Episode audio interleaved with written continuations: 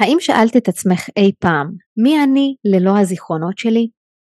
מי הייתי יכולה להיות ללא כל הזיכרונות שאספתי לאורך כל החיים שלי?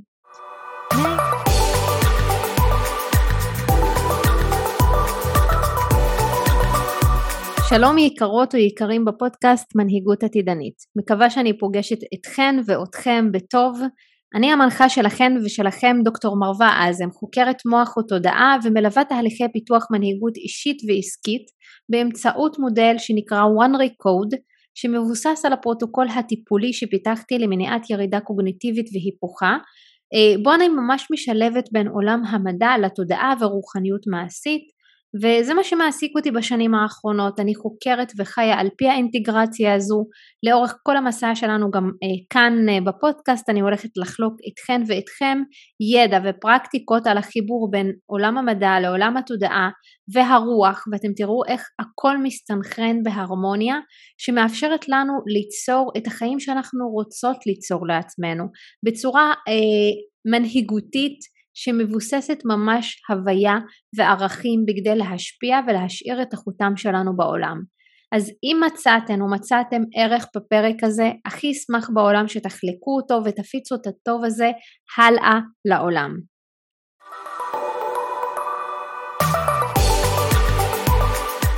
האם שאלת את עצמך אי פעם, מי אני ללא הזיכרונות שלי? מי הייתי יכולה להיות ללא כל הזיכרונות שאספתי לאורך כל החיים שלי?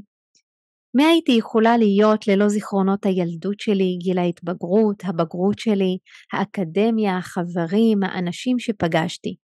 מי אני עם כל הזיכרונות שאספתי לאורך כל הדרך ומי הפכתי להיות? איך הזיכרונות האלה עיצבו את מי שאני ומי אני בלעדיהם? לצערי אנחנו לא כל כך עוצרות או עוצרים לחשוב על הזיכרון שלנו, שהוא אחת המתנות וגם הקללות אה, והברכות שקיבלנו כאן בחיים האלה. מתי אנחנו מתחילים או מתחילות להעריך את הזיכרון שלנו? כשלאט לאט הוא מתחיל לדעוך ואנחנו מתחילים לאבד אותו. וכמישהי שחקרה את נושא הזיכרון כעשור, או כחלק מהמחקר שלי, אני יכולה לומר לכם שלא הייתם רוצים לאבד את הזיכרון ואף הייתם רוצים והייתן רוצות לדעת לעבוד בצורה נכונה עם הזיכרון מצד אחד, גם לאמן את עצמכם, אה, לחזק את הזיכרון, מצד שני גם להתמודד עם הזיכרונות הפחות רצויים, לרפא אותם ולקחת את זה איתכם הלאה לפריצת הגבולות והגשמת החיים שאתן רוצות עבור עצמכם. ולאחר ההקדמה הזו אני רוצה להסביר למה החלטתי לדבר על זיכרון. בשבוע האחרון רציתי ממש לכתוב מאמר אה, לתלמידות שלי שלומדות אצלי אה, תוכנית קור, שבה אנחנו לומדות לעבוד בצורה מאוד מדויקת עם הזיכרונות שלנו. ומכיוון שהתוכנית הזו היא תוכנית שברובה היא תוכנית של תרגול ושל עבודה תוך כדי היום יום שלנו וגם במפגשים אנחנו מתרגלות כל כך הרבה כדי להטמיע, להטמיע שינויים. לא יצא לי ממש לפרט ולדבר על מהות הזיכרון על המנגנונים של היווצרות הזיכרון או איך בעצם השלבים אה, ביצירת הזיכרון בתהליך הזה שבו אנחנו מקיימות זיכרון בכלל במהות שלנו. או האם אה, אנחנו יכולות להבין את הזיכרון ממקום חדש ולהבין מה הם סוגי הזיכרון שלנו. והחלטתי שהפעם אני לא רוצה לשמור את זה רק לתלמידות שלי אלא אני רוצה לחלוק את הידע הזה ויש לי הרבה ממנו. אני אביא ממנו ממש על קצה המזלג גם בפרק הזה וגם בפרקים הבאים ואני מקווה שתהנו. אני באמת ממליצה לכל אחת ואחד מכן אה, ש...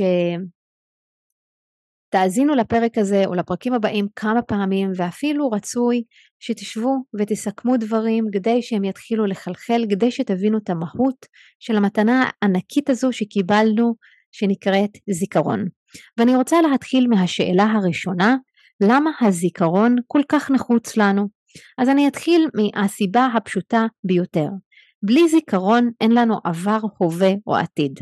מכיוון שהזיכרון מאחסן את כל החוויות הפנימיות שלנו בתוך מגירות, אנחנו לא יכולות אה, לחוות את ההווה כרגע, או בכלל לדמיין את העתיד, או לייצר עתיד, מבלי שיש לנו איזשהו מאגר של חוויות פנימיות שנוצרו, ואיך הם נוצרו תתפלאו על ידי הזיכרון שלנו. בלי זיכרון אין לנו חוויה של כאן ועכשיו. מה זה אומר? אני לא יכולה להרגיש או לחוות או לחוש לא כאב או שמחה או כל רגש אם אין לי זיכרון. זיכרון מפעיל אצלנו את החושים ואת הרגשות. ואני אתן דוגמה מאוד פשוטה. במידה וקיבלתי עכשיו הודעה על מישהו שקרוב לליבי שנפטר, איך הייתי יכולה לחוש את הכאב ברגע הזה? כנראה שלא הייתי יכולה לחוש את הכאב הזה ללא קיימות הזיכרון בחיים שלי.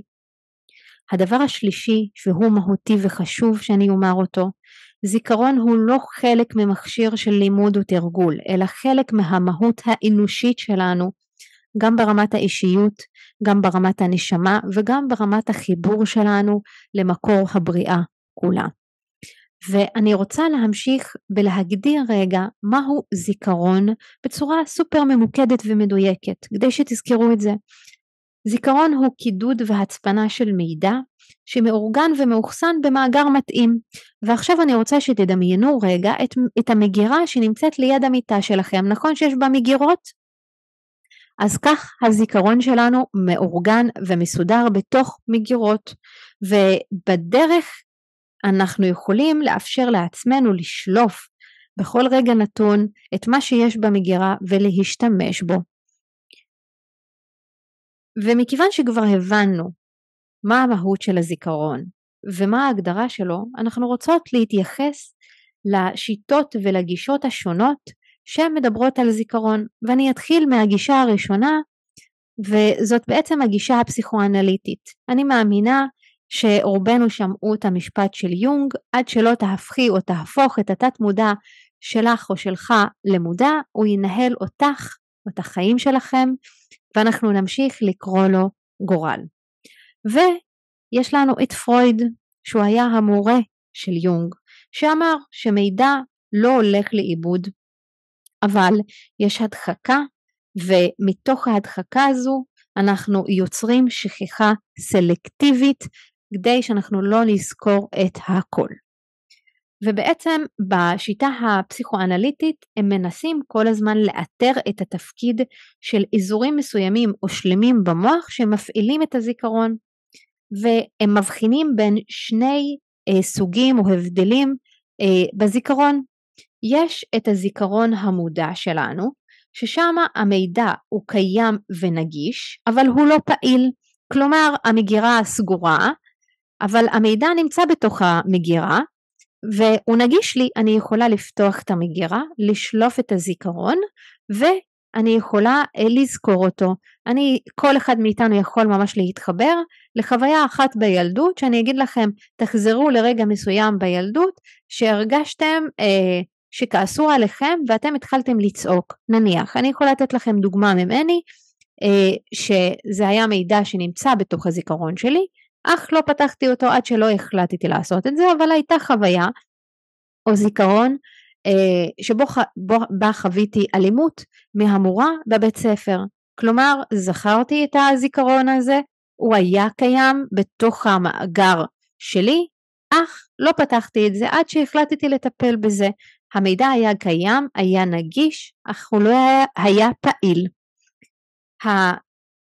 הרובד הנוסף זה בעצם זיכרון לא מודע, שזה המידע שנחשפנו אליו ואי אפשר לשלוף אותו מיידית, כלומר המידע הזה מאוחסן בתוך מאגרי התודעה שלי או בתוך המגירות שלי, אבל אין לי גישה ישירה אליו, אני לא יכולה לשלוף אותו עכשיו ולזכור אותו, אני צריכה לעבור תהליך עומק כדי שאני אוכל לשלוף אותו, כדי שאני אוכל להתמודד איתו, וזה בעצם הזיכרון שרובנו מפחדים להתמודד מולו, לכן כשאנחנו רוצות אה, לעבוד עם הזיכרונות האלה, חשוב שאנחנו נעשה את זה עם מישהו שהוא מוסמך שילווה אותנו בשביל לשלוף זיכרונות כאלה כדי שנעבור תהליך נכון ומדויק לריפוי ולשחרור מה שיושב שם או מה שיוצר את התקיעות שלנו בתוך תת המודע ואני לא אגדיר כאן את התת מודע בצורה שכולם מגדירים, כי בתת המודע שלנו ובלא מודע שלנו יש הרבה יותר מעבר לחוויות הילדות. והגישה הנוספת שאני רוצה להתייחס אליה זאת הגישה הביולוגית. בגישה הביולוגית מתייחסים למנגנונים הביולוגיים לתהליכי הלמידה שלנו וזה מתחיל מהרמה הגנטית עד רמת הנוירון והפעילות החשמלית שמתרחשת בתוך הנוירון ועד השינויים המתרחשים באופן כללי במוח שלנו. הגישה הביולוגית חוקרת יחידות קטנות בתוך המוח שלנו ובעצם הזיכרון נעשה בפעילות חשמלית לפרקי זמן קצרים, מה שמאפיין את מערכת העצבים שלנו, או בשינויים כימיים שמתרחשים בתוך הסינפצות שבין הנוירונים במוח, כלומר אנחנו יכולים לראות ברמה הביולוגית איך הקשרים בתוך הנוירונים מתרחשים ואיזה תקשורת מתרחשת שם על ידי הפעילות החשמלית או על ידי הפעילות הכימית. ויש רמות שונות בעצם אה, של זיכרון שמפעילה גם אזורים שונים במוח. ויש ניסויים היום שבוצעו על ידי סריקות במוח של בדיקת PET או אה, MRI או FMRI, יש אין ספור כאלה שבעצם סרקו את המוחות של אנשים תוך כדי ביצוע משימות אה, של זיכרון וזכירה והבינו אה, איך המנגנון הביולוגי עובד ברגע שאנחנו אה, מקודדים או שולפים זיכרון. ברגע שאנחנו מקודדים זיכרון, ההמיספירה השמאלית שלנו פעילה יותר, וכשאנחנו שולפים זיכרון, ההמיספירה הימנית פעילה יותר, וכאן חשוב לי שתבינו, כשאנחנו נניח משתמשים במדיטציה, לרוב ההמיספירה הימנית שלנו פועלת יותר מאשר ההמיספירה השמאלית. לכן כשאנחנו רוצים אפילו לשלוף זיכרון מסוים, אנחנו יכולים להשתמש במדיטציה ככלי שבו אנחנו יכולות לכנס כדי שנוכל לשלוף זיכרונות. וזה מוביל אותי לגישה הקוגניטיבית. הגישה הקוגניטיבית עוסקת במבנה הזיכרון ובתהליכים שהם מעורבים בזיכרון, אוקיי? הגישה הזו בעצם המטרה שלה לתאר את מאגרי הזיכרון השונים, את היחס ביניהם ואת האופן שיש פה אה, עיבוד של מידע ואיך הוא נשמר ונשלף מתוך מאגרי הזיכרון. להבדיל מהגישה הביולוגית שהיא ממש מסתכלת על צורת הקידוד של המידע שזה קידוד לטווח קצר שהוא בעצם קידוד חשמלי לקידוד לטווח ארוך שהוא בעצם ביולוגי הגישה הקוגניטיבית מסתכלת ומתעסקת בהשפעה של הזיכרון על ההתנהגות שלנו והיא לרוב מעוניינת בלהבין ברמה הפונקציונלית איך הזיכרון עובד ופועל אוקיי וזה לא תלוי בהכרח איפה זה מתרחש או באיזה מדיום התהליכים קורים ברמת המוח. אוקיי? ויש את הרמה הרביעית או הגישה הרביעית שזאת גישה שאני מציעה וזאת בעצם הגישה האנרגטית רוחנית. הגישה האנרגטית רוחנית משלבת את כל הגישות אה, במודל אינטגרטיבי ומאפשרת להיכנס להיבט רוחני שמוזנח ברמה המדעית שדרכו אפשר להכיל תופעות זיכרון שאין להן הסבר מדעי. אה, ותהליך היווצרות הזיכרון והשליפה אה, דורש מאיתנו אנרגיה שמקורה באנרגיית החיים של הגוף והרבה יותר מעבר. בעצם אנחנו יכולים להתחבר לזיכרון הנשמתי שלרוב אין לנו ברמה הקוגניטיבית את ההסבר של איך הוא משפיע על ההתנהגות שלנו. אנחנו צריכים רגע אה, להתעלות מעל השכל שלנו ומעל העונות של המוח שלנו כדי שאנחנו נוכל להתחבר למידעים האלה. ויש מחקרים שנערכו על עכברים שבעצם אומרים שהזיכרון לא קשור במבנה הפיזי או הביוכימי של המוח ובניסוי הזה או אחד הניסויים שעשו בשנות התשעים ממש אה, כרתו 90% מקליפת המוח שאחראית על הראייה והרחיקו את החלק במוח שקולט ומפענח את המידע דרך העיניים ולמרות זאת העכברים ממש יכלו לשמור על רמה גבוהה של ביצוע משימות שדורשות יכולת ראייה מלאה, אוקיי? ויחד עם זאת ההתייחסות לזיכרון אה, כצורה של אנרגיה אלקטרומגנטית בתדר מסוים מסבירה ובקלות איך המנגנון הזה עובד. ובעצם הגישה הזו שאני מציעה משלבת בין תפקוד תאי המוח ויצירת מעגלים אלקטרומגנטיים ויצירת שדה מגנטי ספציפי לכל חוויה שהופכת למאגר מידע בנשמה שלנו ומשם אנחנו יכולים לקחת את הזיכרון, לעבד אותו ולהפוך אותו לזיכרון שמקדם אותנו. אז בואו רגע נעשה סיכום ביניים ונאסוף את כל מה שדיברתי עליו עד עכשיו. הבנו יחד שהזיכרון הוא חלק מהותי מהאנושיות שלנו, מהאישיות שלנו, מהמסע הנשמתי שבאנו לעשות כאן, ויש לנו ארבע גישות שאני מתייחסת אליהן, שבעצם הגישה הרביעית זו הגישה שאני אה, עובדת איתה וזה המודל שאני אה, יצרתי ובניתי שכולל את שלושת הגישות הראשונות, ובעצם יש את הגישה הפסיכואנליטית, שבפסיכואנליזה אומרים לנו שיש הבדל בין המודע לבין הלא מודע שלנו, או תת המודע שלנו, ולרמת הנגישות של הזיכרון שנמצא, ובגישה הביולוגית מראים לנו על איך אנחנו אנחנו יכולים אה, להבין ברמה החשמלית או העצבית או הכימית את הקשר של הזיכרון ואיך אנחנו יכולים לראות את הפעילות הזו בתוך המוח שלנו ובתוך הנוירונים שלנו ויש את הגישה הקוגנטיבית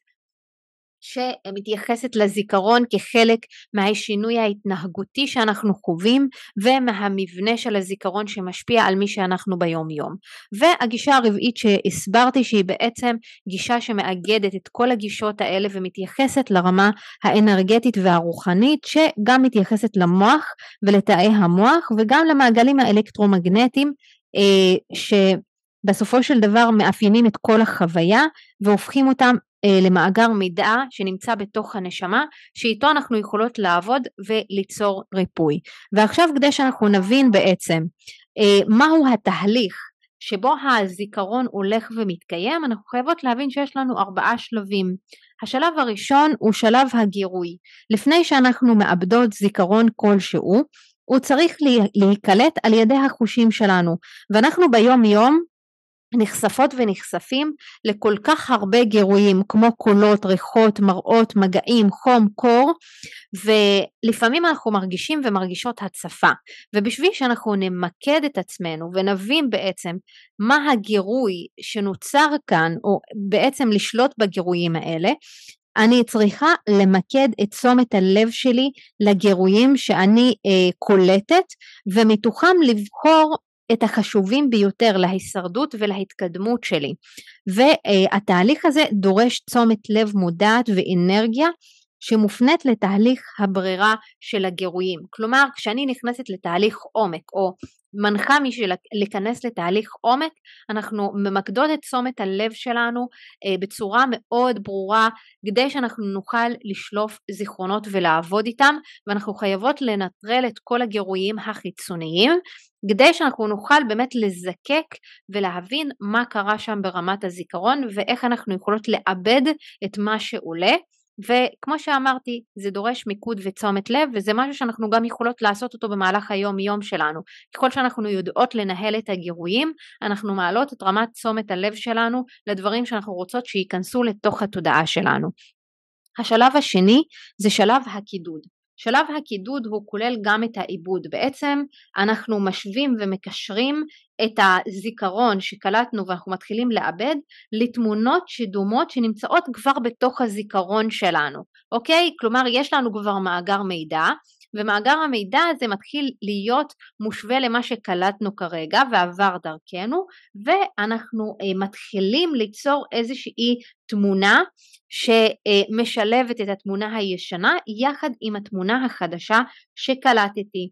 אה, ואנחנו עושים את זה בצורה מודעת וזה גם צורך הרבה אנרגיה מאיתנו בדרך כלל ביום יום ואני אתן דוגמה כאן כי זה משהו מאוד חשוב כשאנחנו רוצים ללמוד משהו אה, ואנחנו משננות מילים או משננות איזשהו מידע אה, ואנחנו רוצות להבין אותו עוד יותר לעומק לרוב יש משהו שמאוד משנה פה וזה הכוונה שלנו בזמן החקירה העצמית והלמידה. וכשאנחנו מתייחסות לכוונה הזו שלנו אנחנו יכולות להבין שיש פה השפעה על האופן שבה המידע אה, מתחיל להיכנס ולהיטמע לתוך מאגר המידע שלנו כי בסופו של דבר אנחנו אה, מאבדים את המידע או מקודדים אותו לפי משמעות. אה, קשה לנו לשחזר משפט ששמענו אחד על אחד אבל קל לנו יותר לשחזר את התוכן במיוחד אם אנחנו מדמיינים את המשמעות שלו והופכים את זה לתמונות משום שהמוח שלנו מתוכנת לזכור משמעות ציורית אוקיי? או להפוך את זה לויזואלי ולאו דווקא רק למילים. לכן כשאנחנו רוצות לשפר תהליכי למידה, מה שחשוב זה אה, להבין את התוכן ולהפוך אותו לאיזושהי חוויה של משמעות ציורית שלנו ולא לזכור את זה מילה במילה. החלק השלישי או השלב השלישי זה לאחסן את המידע בזיכרון ארוך טווח ויש טכניקות שונות אה, שהבולטות שנמצאת ביניהן היא בעצם שינון אה, בתרבויות שבהן מקובל לזכור ולא להעלות מידע על הכתב הזיכרון אה, של האנשים טוב יותר. באופן כללי גם ככל שיש יותר מוטיבציה לזכור ככה זיכרון מאוחסן הרבה יותר זמן אז לשנן דברים זה משהו שעוזר לנו, אבל הרבה יותר מעבר לשינון, אנחנו יכולים להשתמש באחסון הזה ככל שאנחנו מודעות אליו ולשנן לתוכו או להטמיע לתוכו אה, דברים חדשים או זיכרונות חדשים שישמשו אותנו וזה מגיע מתוך רמת ההוויה וזה מעבר לשינון, זה שלב אחד יותר מתקדם. השלב הרביעי שלנו הוא בעצם שלב השליפה. כשאנחנו אומרות את המילה לזכור, זה אומר שאנחנו שולפים או שולפות את המידע מהזיכרון ארוך טווח שלנו ואנחנו מביאות אותו בחזרה לזיכרון המודע שלנו. ופעולת השליפה היא לרוב קשורה בעונה הימנית ואת זה כבר הזכרתי קודם. ויכול להיות שהמידע שיש לנו בזיכרון ואנחנו מנסות לשלוף אותו הוא אה, יגיע למצב שחוסם אותנו, שיש לנו איזושהי התנגדות מסוימת ברמות מסוימות, בין אם זה בגוף או בראש במוח שלנו או ברגש, שאנחנו צריכות לדעת לעבוד עם זה בצורה נכונה ומדויקת. ולפעמים כל מה שאנחנו צריכות זה להניח רגע מלנסות לשלוף זיכרונות. וכאן אני רוצה לתת דוגמה לגבי אה, מכשיר שממש חיפשתי בחודש האחרון ולא הצלחתי למצוא אותו וממש הלכתי והשתמשתי בטכניקות לחיזוק הזיכרון שלי שאני משתמשת בהם והתחלתי לעבוד גם עם חוש הריח שלי והדמיון וניסיתי בכל דרך אפשרית לאתר את המכשיר הזה בבית וגם במרחב ולא הצלחתי. ואחרי ששחררתי מזה פשוט באופן ספונטני הבנתי איפה זה נמצא והלכתי ומצאתי את המכשיר הזה. אז לפעמים כל מה שאנחנו צריכות זה גם לאתר את ההתנגדויות שעולות בשלב השליפה של הזיכרון או אנחנו רוצות להניח לזה. הדבר הנוסף שאנחנו רוצות להתייחס אליו זה אה, כשאנחנו משתמשות בטכניקות לחיזוק הזיכרון, אנחנו רוצות להשתמש בחשיפה של גירויים חדשים שדומים לתת רמזים בעצם לתודעה שלנו ולמוח שלנו שהוא יכול לשלוף את הזיכרונות האלה. זה יכול להיות על ידי חשיפה לריח מסוים, לצליל מסוים, או למקום שדומה למקום אה, שחשבתי עליו או שאני רוצה להיזכר בו. לכן אני רוצה גם ללמד את המוח שלי כל פעם מחדש לזכור אבל גם לשלוף דברים בצורה נכונה ומדויקת. ואני אתן דוגמה נניח כשאנחנו הולכות לבית של ההורים שלנו לרוב אנחנו נזכר בחוויות מהילדות. למה? כי המקום מעלה בנו גם רגשות, מעלה בנו גם מחשבות מסוימות ומה שמעודד את הזיכרון להחזיר אותנו שוב לאותה חוויה בילדות שלנו. אה, ואני גם ימשיך ואני אדבר רגע על המקום שהזיכרון שלנו יכול להישלב בצורה לא נקייה או לא בהירה. וכאן אני רוצה לחדד נקודה.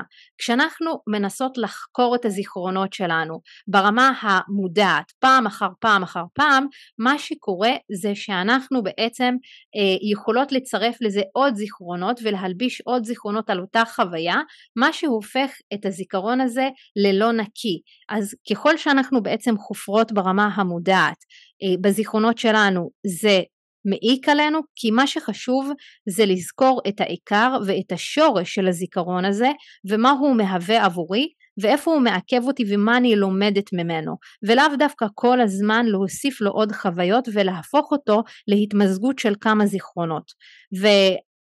ובאופן באופן אה, ברור גם חוקרים וגם אני יכולה לומר שכשאנחנו רוצים לאחסן זיכרון או לשלוף אותו עדיף לעשות את זה בצורה היררכית. כלומר ליצור איזשהו ציר זמן שעוזר לנו לשלוף את הזיכרונות וזה גם דורש אנרגיה. לכן במקרים שבהם יש ירידה כללית ברמת החיוניות שליפת הזיכרונות שלנו תלך ותיפגע ותרד והדבר הנוסף זה שכשאני נניח מעבירה אנשים תהליכים או התלמידות שלי מתרגלות אחת על השנייה לאחר שאנחנו מסיימות תהליך יש איזושהי ירידה אנרגטית למה? כי עבדנו והשתמשנו באנרגיית החיים שלנו והגוף שלנו כדי שנוכל לשלוף זיכרונות. ומה שמאפשר בעצם אחר כך גם לגוף שלנו ולתודעה שלנו להטמיע את כל מה שהכנסנו והתחלנו לקודד בתוך המוח והתודעה מחדש כזיכרון חדש.